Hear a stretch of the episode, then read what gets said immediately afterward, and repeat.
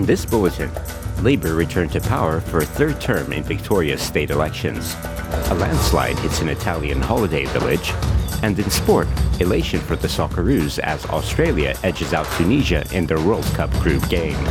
With the latest from the S B S Newsroom, I'm Asam Al-Ghadib.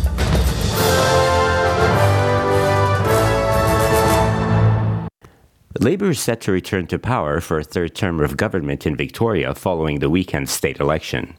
Pundits have called the result in the A L P's favour, despite fears that a high proportion of pre-poll and postal votes would make a definitive result impossible to predict. Labour is predicted to have at least fifty seats, enough to govern in its own right. Daniel Andrews has thanked supporters in an emotional speech vowing to govern for all Victorians. We will govern for all Victorians.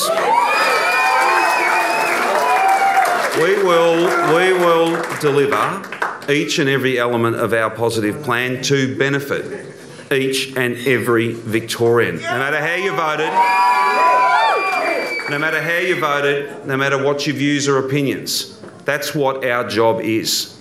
We take our responsibility seriously because Labour does what matters. The result means Daniel Andrews is set to become just the fifth Victorian Premier to serve three thousand days in office. Liberal Party soul-searching has begun in the wake of the Victorian election, with questions being asked about its lack of traction at the state and federal level. It is the second straight loss for opposition leader Matthew Guy, while federal Liberal leader Peter Dutton did not play an active part in the state election campaign and did not appear alongside his Victorian counterpart in the lead-up to the poll. In contrast, Prime Minister Anthony Albanese appeared alongside Premier Daniel Andrews last week. Senior Victorian Liberal Georgie Crozier has defended Mister Dutton, saying he had visited the state a number of times in recent weeks but was not part of the formal campaign. Mister Guy himself has called for optimism and so far is refusing to be drawn on his future as leader of the state party, saying he still held high hopes for the Victorian Liberals' final result. What we can see is that with a swing of around four percent to us and many pre-poll votes to come, we will finish, despite what many commentators say, we will finish with more seats in the Parliament in both the lower house and the upper house. At least twelve people are missing on the Italian holiday island of Ischia after a landslide caused by heavy rain. Rescue crews are searching for survivors in Casamiciola Terme, one of the six small towns of Ischia, a volcanic island in the Tyrrhenian Sea about thirty kilometers from Naples. The authorities are so far refusing to confirm the number of deaths, but up to ten buildings have collapsed. The fire brigade says there have been difficulties in reaching the island from motorboats and helicopters due to bad weather. Infrastructure Minister Matteo Salvini says he is following developments in the search. Britain says it believes Russia has been removing nuclear warheads from aging cruise missiles and firing unarmed munitions at Ukraine.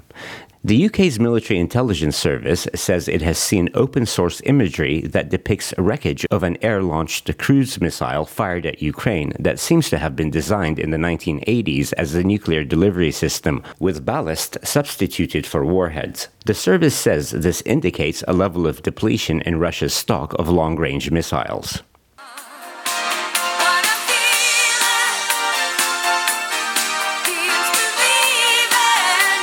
The entertainment world is in mourning after the death of Academy Award-winning actress and singer-songwriter Irene Cara.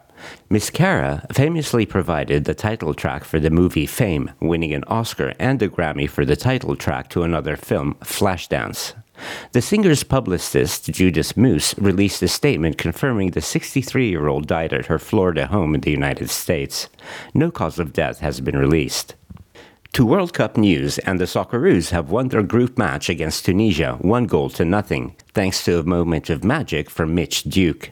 The win means that the Australian side lives on for now, banking three precious points after a four one loss to France in their opening game.